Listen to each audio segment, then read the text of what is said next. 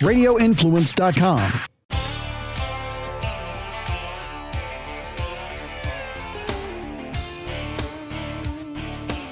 Welcome to another edition of the Real Animals podcast, always presented by my good friends at Contender Boats. Again, super excited today. We've got a great guest. Uh, my guest today is the host of Guide Tales TV, uh, as well as one of the best captains, the best guides on the east coast of Florida, probably in the state of Florida. But I don't want to inflate his head too big, uh, get him too you know excited. But we got we got to give him his due his due props because he is a, he's a great guy. He's a great angler. He's a great guide. Uh, lives in the Jensen Beach area, so he is my good friend, Captain Ed Zyak. Eddie, how are you, buddy? I'm doing great, Mike. Thanks for having me on. You're welcome, dude. I appreciate you uh, giving us a little time. I know the uh, the guide world is always busy, and the TV world is even busier. So I know you've always got stuff to do, but uh, we'll try to make this not too painful on you. I'm I'm super excited to to get to interview you here um, and bring your story to to my listeners. I my my Eddie Zyak experience, you know, a lot of the stuff you and I, uh, we spent some time fishing against one another on tour, um, is is really where I got to know you, and and you spent some time I know fishing with Captain Jeff Page, who's a who's a great tournament angler, um, and and Jeffrey speaks very very highly of your skill set. How does how does your journey start, Eddie? How does how does you know little Eddie Zyak become Captain Ed Zyak? You know, super popular fishing guide and you know host of a TV show. And how does that whole journey start? And, and how does it bring you to this point? Well um, you know I grew up right here in Martin County. And our little town of Stuart Port Salerno Jensen Beach is, was just a sleepy little area in the state with outstanding fishing. And growing up here you know we were we had basically we had the best of everything. We could fish, we could surf, we could hunt, and that's all we did. So, you know, me and my group of buddies, we were either in the woods, on the water, on the beach. That was just our lifestyle. So growing up, it was just fishing was interwoven into everything that we we were doing, and um, you know, went to school, went to college, and I actually was an automotive technician, so I, I loved building Jeeps and Broncos and things like that. So I kind of started down that road, and you know, but I was fishing every day before and after. And um, what really gave me the kind of the kick to go is um, I was running so hard that I ended up getting a little bit of carpal tunnel in both hands. And uh, I went to this doctor, and I was just young, you know. I was early 20s, and he said, uh, "What's your plan?" I said, uh, "I don't know. I mean, I didn't have a plan. I wanted you to fix my hands, and I'd go back to work." and he said, "No, I mean like long term." And I was like, "Well, that's all I got." He's like, "Look," he said, "You're a young guy." He's like, "You got your whole life ahead of you. Get out of there and go do something you really love. What are you passionate about?" And I said, "The outdoors." He said, "Find a way to make a living doing that." And I'd never even thought about that and that was kind of the kid in the butt I needed. You know, I went immediately. I had everything. I had my boat. I had my knowledge, and I went and got my captain's license, and I just started that journey. I started locally right here in Jensen Beach. I started working at a local tackle shop that's kind of an iconic landmark in Jensen Beach. It's a Snook Nook Bait and Tackle. Been there since 1949. That's where I started, and I was just working in there, learning a lot from the older guys, and, and fishing hard, and you know, back then there was no social media or any way to, to grow other than just put your head down and go. And that's what I did. And just worked really hard and got lucky and met some good guys. And that snowballed into these relationships I now have with, you know, of course, all the companies that I partner with. That's just been very, very, very fortunate that, you know, combination of right place, right time, hard work, and uh, a real passion for what I'm doing. So that's how I ended up where I am today. And I'm so thankful that that old doctor gave me a kick in the butt I needed to get out of there and, and go for it. So.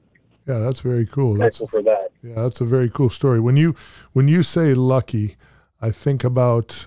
Uh, I always, whenever somebody says that word, I think about my father because I had I had used that a couple times uh, when I was getting my journey started here, and um, you know this happened, the radio show happened, and this happened, whatever. And I remember telling my dad one time, "Wow, I just you know, wow, we just got lucky," and my dad didn't even blink, and he looked at me and he said, "Luck is just where opportunity and preparation meet.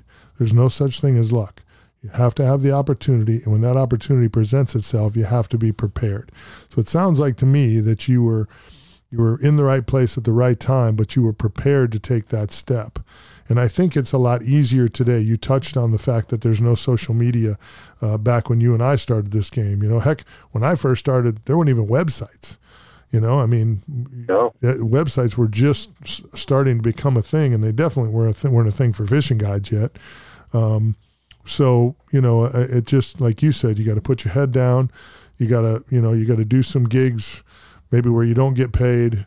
You were given every seminar you could possibly give. You know, every invite you didn't turn nothing down because it was all about giving, getting your name out there. You know, drive halfway across the state to give a seminar to six people, um, and just hope one of them called you for a charter. Um, that was just kind of the way. You know, it's kind of the way we that's right, hundred percent. Yeah, it was just the way you know my wife would be like was that really worth it i'm like no that one probably not but uh you just you you just you you have you yeah you got to go and you got to just never, you keep never know, right? right for sure and then I've done go ahead I've done a few of those things, Mike, where I've done a few of those seminars where I'm talking to three or four people, and one guy ends up being a guy that you fish for the next 20 years. Next year will be 25 years in business for me, and I have people that I've been fishing since the first year in business, and it is it's just so cool to look back and and just see exactly what you said. Drive across the state, do a seminar for half a dozen people, and one of them, boom, Yeah. is with you for life. It seems like, Yeah. and uh, that's cool stuff. Yeah, and I remember when I first started, I would handwrite a fishing report, and I would go to the Stuart News, and they'd let me borrow their fax machine. I'd fax it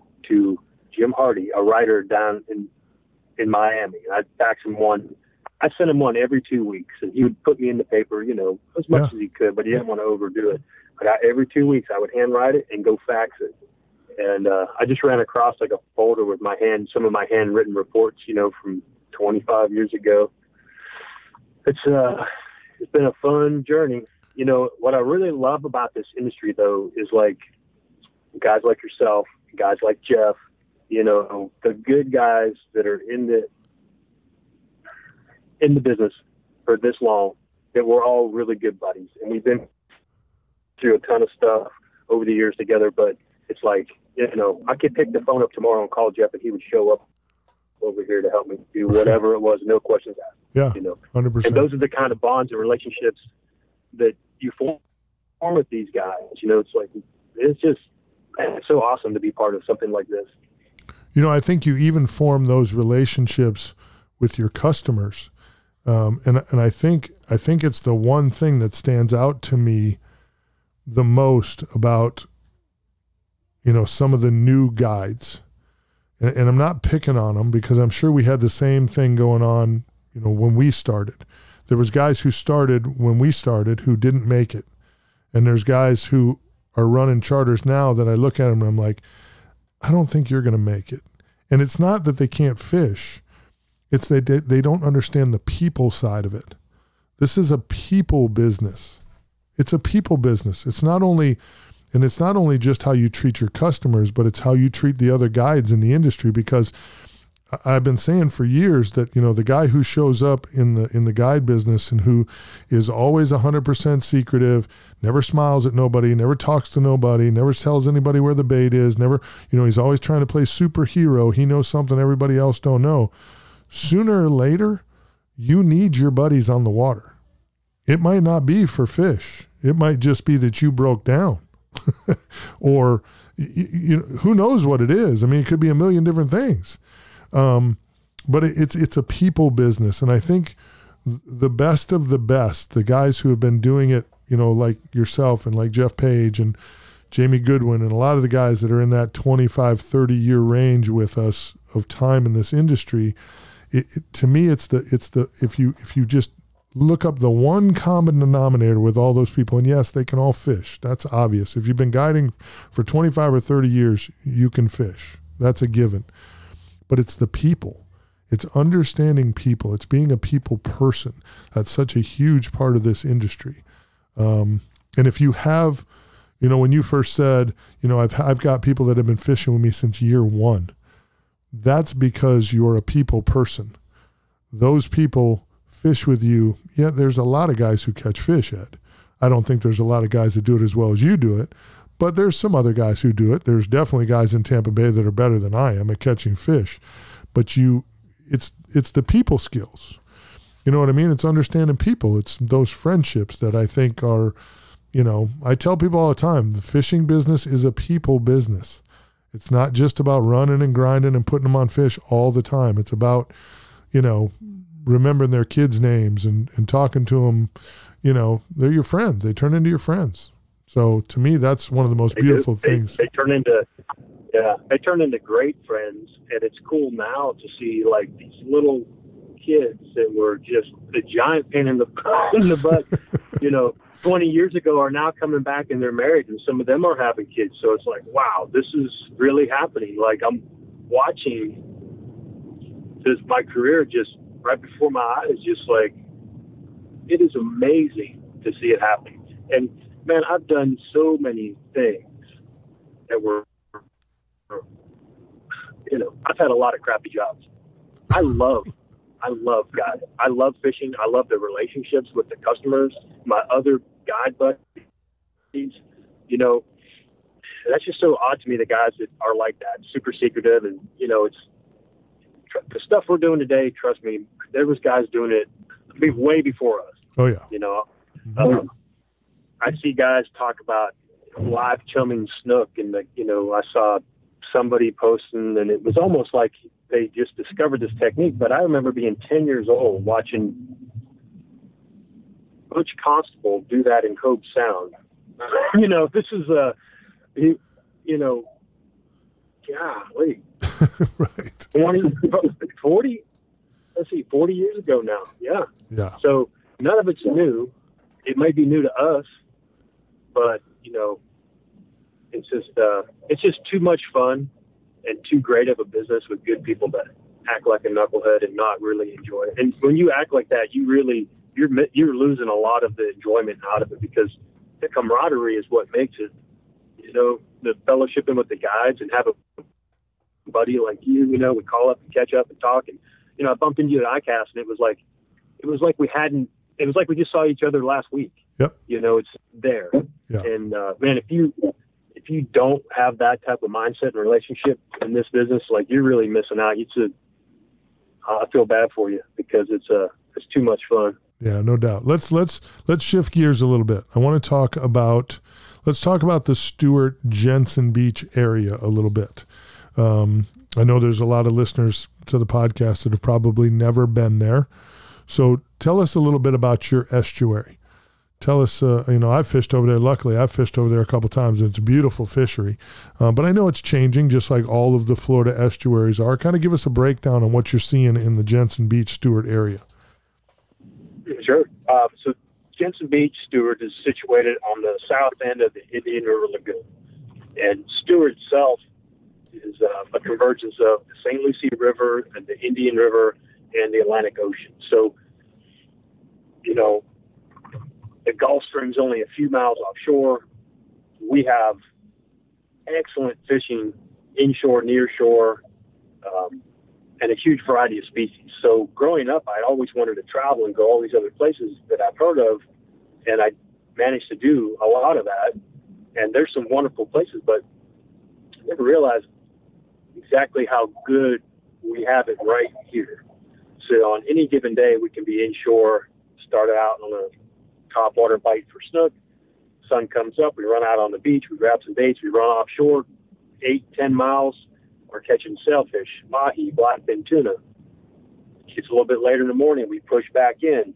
Now I'm in 30, 40 feet of water and I'm chumming up Bonita kingfish for my guys on fly.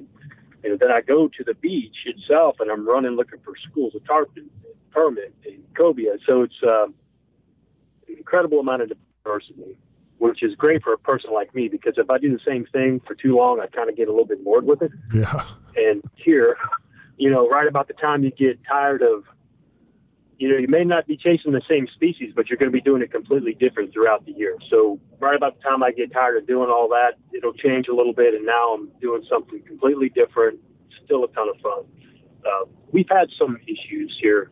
Obviously, I'm sure if, some, if people are listening to your podcast, they're probably aware of all of the issues we all face here in the state of Florida.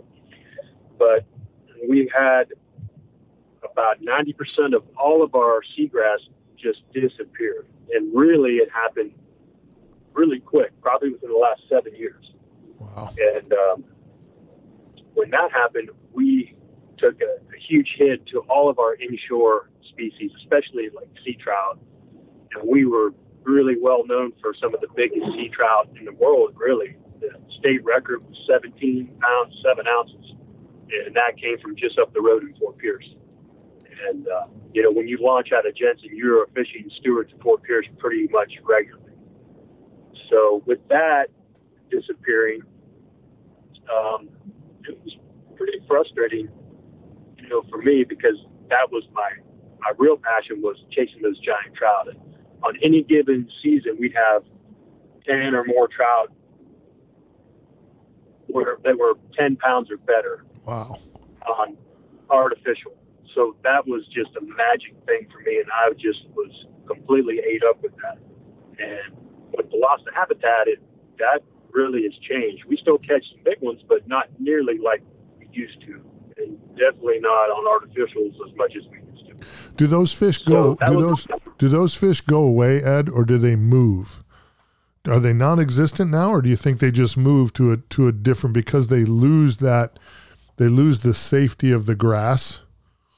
do they you know the I mean there's you know potholes ambush points I mean what what what is your what is your thought process on what happened to that incredible fishery so the way I see it is that you know some of them did relocate because now I'll catch a lot more back up in the, the St. Lucie River when I'm snook fishing around docks or bridges we'll catch an eight or nine pound trout which is a great fish however I do know that the numbers of these fish are are way, way down too.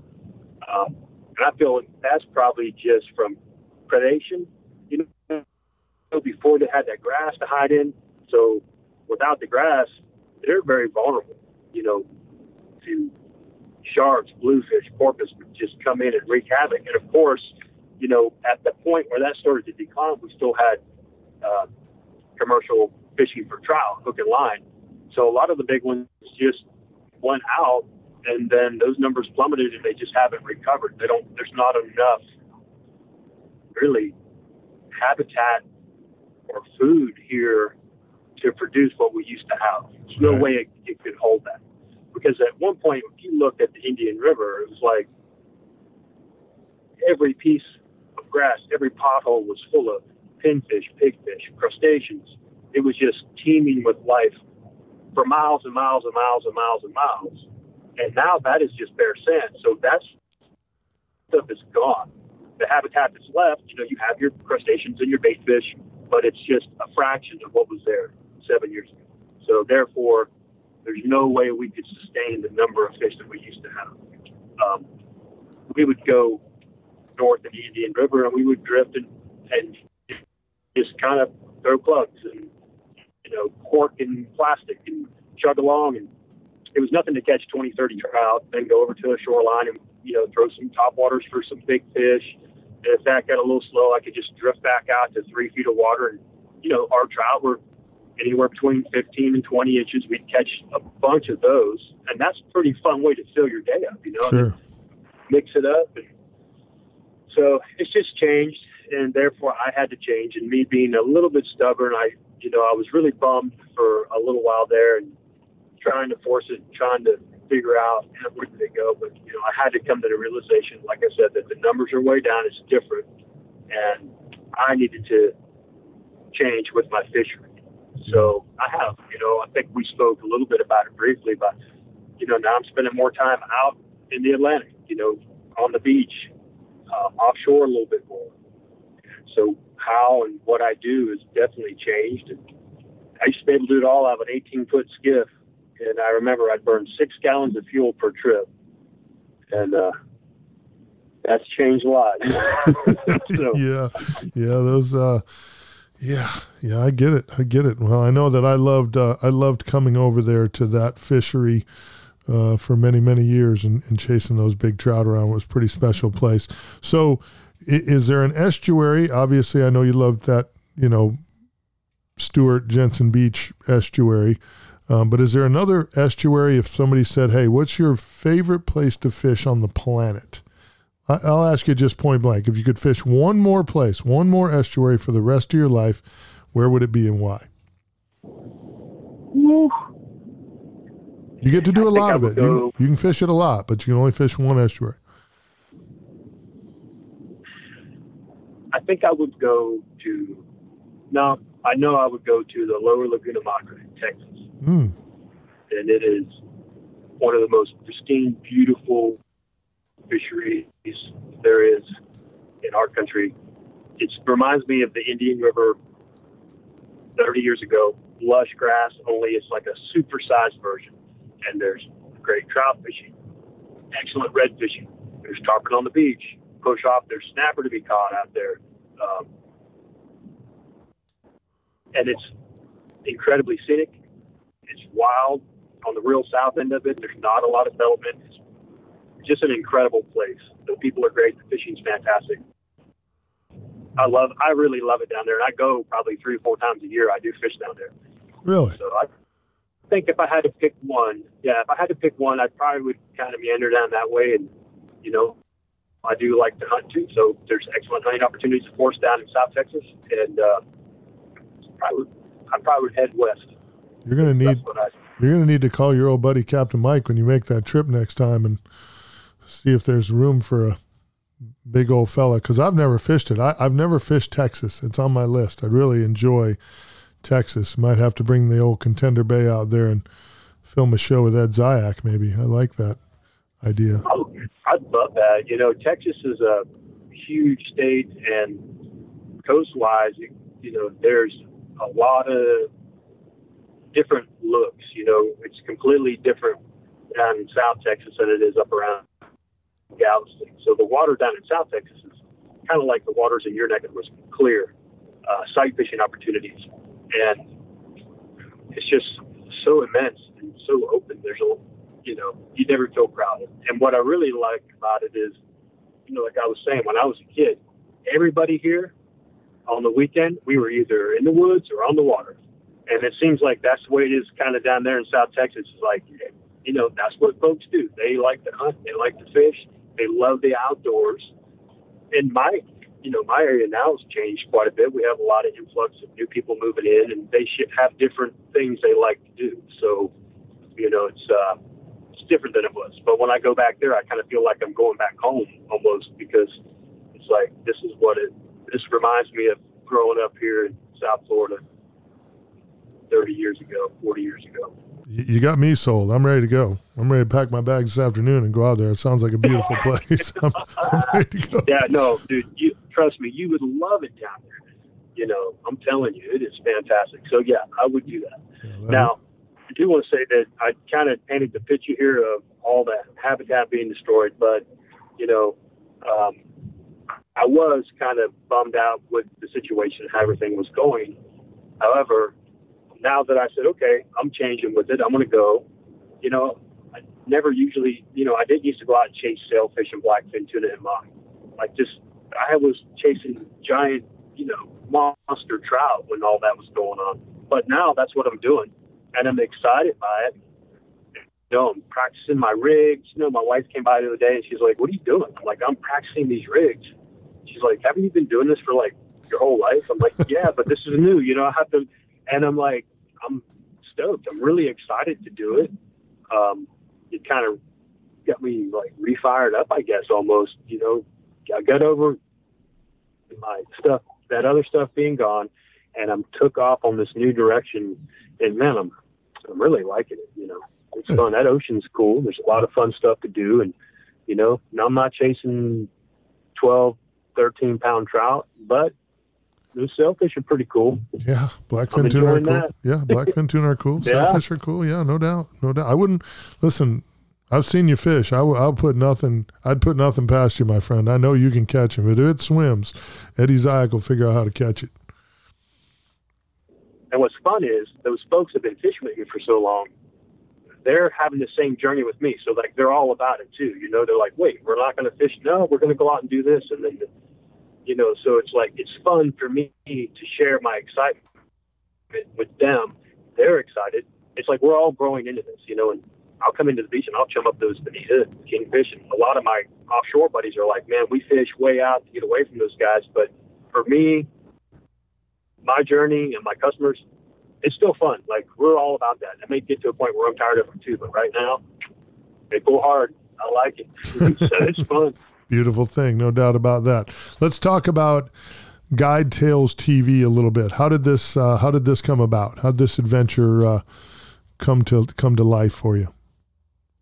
Well, um, you know, I do a lot of traveling and I fish all over the country. And one of the areas I've been going to regularly was uh, Panama City Beach, which would be like my. If I didn't go to Texas, I would stop in Panama City, and that would be the estuary that I fish for the rest of my life. Um, very similar. But uh, so my buddies there um, actually we were fishing together and doing some photo shoots together shooting some videos together. And, you know, uh, they had my buddy Jamie had produced some other shows. Worked for ESPN, uh, worked with Jose, Spanish Fly. That program was his, and you know he wanted to do something else and approached me, and so I said, sure. You know, I never really had any aspirations to be on TV. It just kind of evolved out of doing this and you know meeting different people and doing different things. So I said, yeah, let's give it a shot. And I like the idea of the show because you know we do make so many cool relationships doing this, and when you go and fish with a guy for a week, you become really good friends. You know, like you said, you're become a close become close. You know, you're like family. You pick up the phone, you want to hang out and tell their story. It's interesting.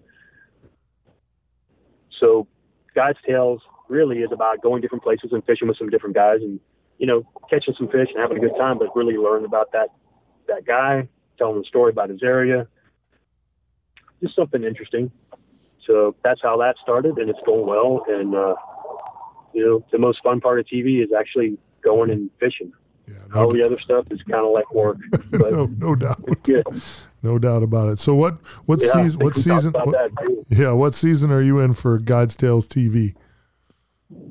Season 2. Season 2. Okay. Very cool. And how where where where do people find it? Is there a place they can find it now?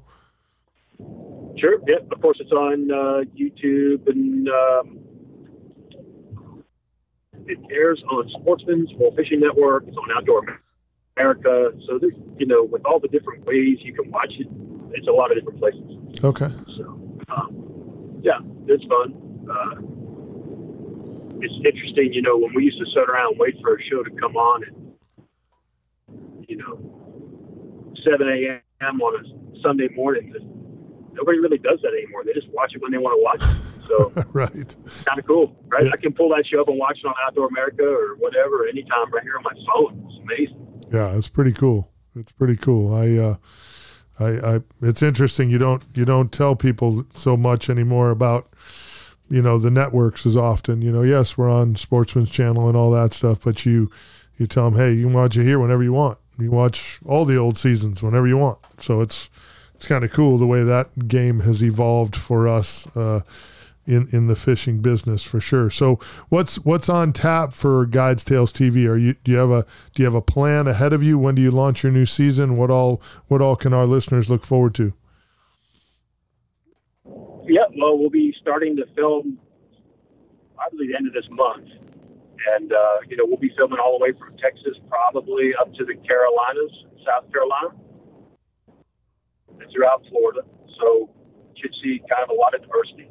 Inshore stuff, some nearshore stuff, maybe a little offshore stuff And um, yeah, hope to keep it fun and exciting, and uh, keep people tuning in and check it out. So, and, uh, that's kind of how like I look at it. Like if this thing, if it's going to be fun and exciting for me to go do it, then I figure somebody else might like to see that too. For sure. Yeah, catch the experience. If it gets you excited, who's been doing it for ever since you were a little kid, then it's definitely going to excite the viewer. There's no doubt about that. So, how does uh, how do people get a hold of Captain Eddie Zyak if they're coming to Stuart Jensen Beach area and they want to they want to hire a fishing guide? What's the best way to reach you? So many different ways right now, but of course, you know I'm on Instagram, Captain Ed Zyak Fishing uh, Facebook, of course. So I message through them, or they can reach out directly, send me an email or my phone. Either way. Um, put your put your put your phone number out there so everybody's got it, Eddie. Sure, it's uh, 772 485 3474 one of uh, one of the truly great great guys in the uh, in the fishing industry. Um, I've been following you for a long time, uh, ever since social media started and you started playing on there. And uh, I, I, wish you all the luck in the world with your show. I'd love to get together sometime and, and fish together. Um, that would be awesome. Maybe we can even get you uh, calling in the radio shows with a report from over there at Jensen Beach and get some of these Tampa people to come over there and enjoy that estuary with you. I think that would be uh, that would be good stuff. So uh, I appreciate you giving us some time, brother. I know you're busy, and uh, and uh, it's still great to get caught up with you. Mike, thanks so much. I enjoyed it. Anytime, reach out. Let's do something, and I'd love to call in and give you a report. Yeah, that'd be great. We'll uh, we'll chat about that soon. We'll get that ramped up and uh, get you some love coming from the West Coast as well, because you deserve it, my friend. Again, the best uh, to you. The uh, the show Guides Tales TV, super good stuff. Uh, again, Captain Eddie Zyak, one of the best fishermen I know. Period, uh, and one of the best guys as well. So thanks so much for your time today, brother. We appreciate you. Thanks, Mike. Take care, and I'll hopefully see you soon. All right, pal. Count on it. Hope you guys enjoyed that episode of the Reel Animals Podcast as much as I enjoyed bringing it to you. Captain Eddie Zyak is a an old, near and dear friend of mine, just a really, really great fisherman, a great human being. He was a super tough angler to uh, to go up against on the tournament trail. Uh, him and Jeffrey Page fishing together was I used to look at them two in the boat and think that's just not fair. Those two animals in one boat and having to try to beat those guys on a regular basis was never, never easy. He's a great fishing guide over there, super fishy guy. If you're over there in the Stuart Jensen Beach area, definitely check him out. Check out his show. Again, he's the host of Guides Tales TV, a great new program that is launched on Sportsman's Channel and some other places there, uh, World Fishing Network as well. So check it out for sure. Again, Captain Eddie Zyak, great, great guy, great interview. I enjoyed that a bunch.